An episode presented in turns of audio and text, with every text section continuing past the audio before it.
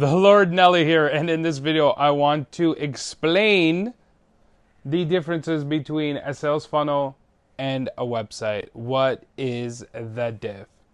So, very quickly, I'm going to start with the website because that is probably what most people are familiar with. And it's usually, let's say this is your browser, okay? And this is, you know, browser window here in your website, there's usually a navigation with the following items listed, more or less, right? Your products, services. Some these might be physical products.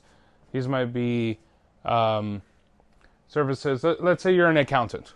Okay, this products would be your book if you have one. If you're smart enough to create one. If not, if you're an accountant, go write a book right now.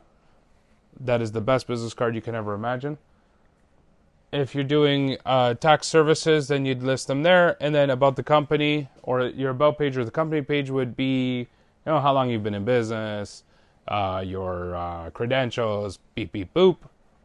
And then the contact page, if you want your customer to reach out and uh, and touch you online, reach out and, and contact you online would be the contact page. Okay, they're typically static pages, not a lot of changes you might have a blog in there as you're adding to it and writing to it. But a sales funnel, on the other hand, is very much dynamic because you could set it up where the links, the page that appears next, depends on the uh, link that you click.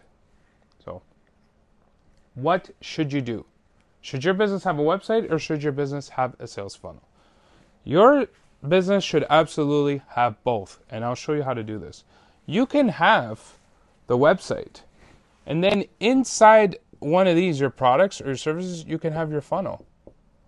You can even set the funnel to be the homepage so that this stuff is an afterthought. So you you don't have to choose one or the other or have them battling each other. You can have both in tandem. And how the funnel works is you the house the funnel inside one of these pages. And basically, what I mean by it being dynamic is let's say you make them an offer and they say yes to it. The next page could be the upsell.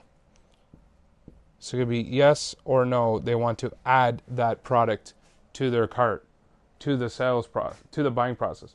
If they say yes, one page will show up with the checkout and new price, or new new total. If they say no, then the checkout with another product or another product could show up with smaller price or a checkout with different different pricing. And your thank you page could be different based on this sequence. So it's dynamic because based on what they click, customers' experience could change. And that that is the differences. What is the diff? That's the big diff. Uh, if you would like to see how this works and try it out, head on over to buildyourarmy.com for a free trial. Keep your wallet in your pocket because you don't need the credit card to register for the free trial. Thank you for watching. Keep building and enjoy your life.